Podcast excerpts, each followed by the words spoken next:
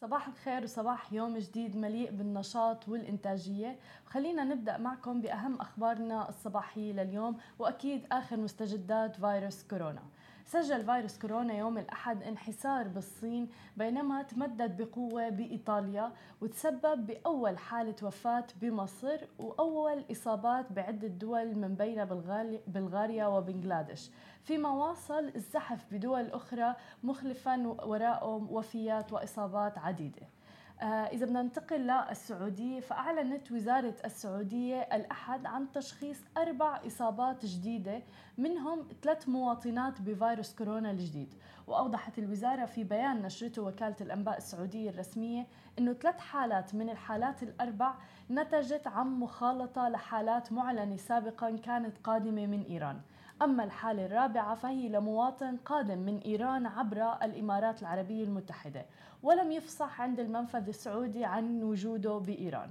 ومع إعلان هاي الإصابات الجديدة بيصبح مجموع الحالات المؤكد إصابتها بفيروس كورونا الجديد داخل المملكة العربية السعودية إحدى عشرة حالة حتى هاي اللحظة.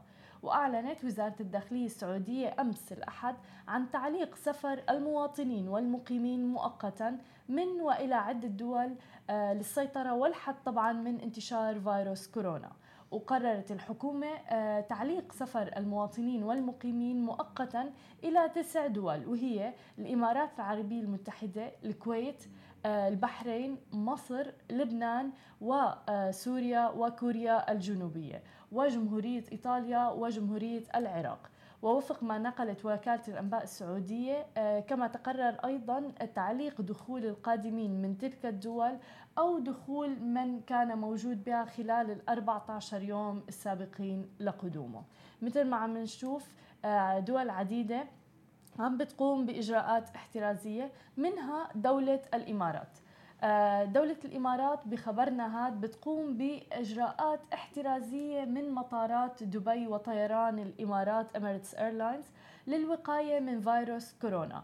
فريق المركز الطبي بمطار دبي الدولي التابع لهيئة الصحة بدبي عم بيجري الفحص الحراري ومسحة الأنف على المسافرين القادمين من البلدان التالية واللي هي تايلاند، لبنان، سوريا، إيطاليا، الصين. آه وذكرت أيضا المؤسسة على موقعها الشبكي أنه حسب توجيهات الهيئة العامة للطيران المدني بالإمارات تم تعليق الرحلات الجوية من وإلى الدول التالية بشكل مؤقت، والدول هي البحرين، آه جمهورية إيران الإسلامية، جمهورية الصين الشعبية باستثناء بكين.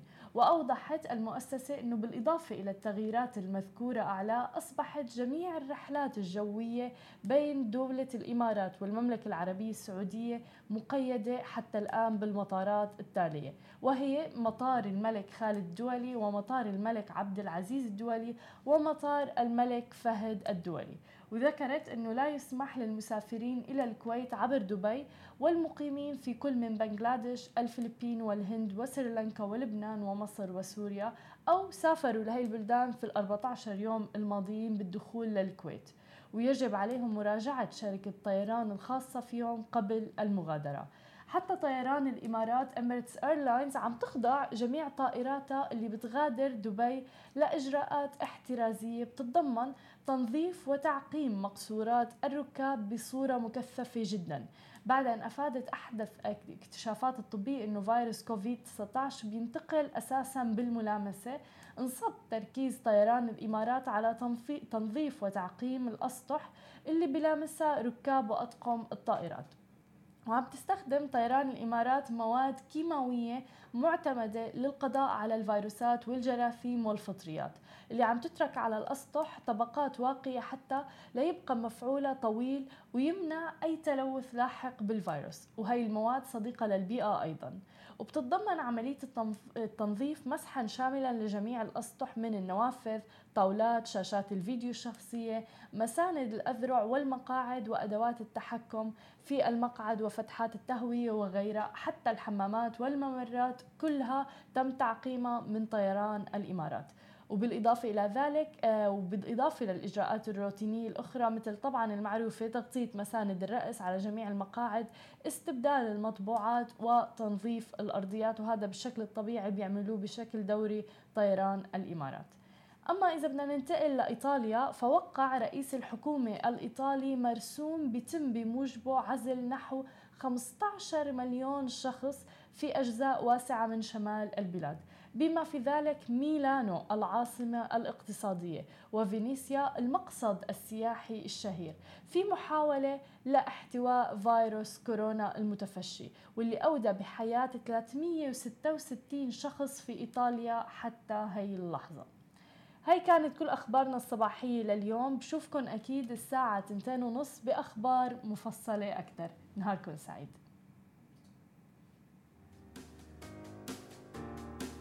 هاي كانت أخبارنا لليوم. تابعونا على كل منصات التواصل الاجتماعي اللي بتتعلق بسماشي تي في، وما تنسوا تنزلوا تطبيق سماشي تي في على الأب ستور والبلاي ستور لتتابعوا آخر المستجدات أول بأول.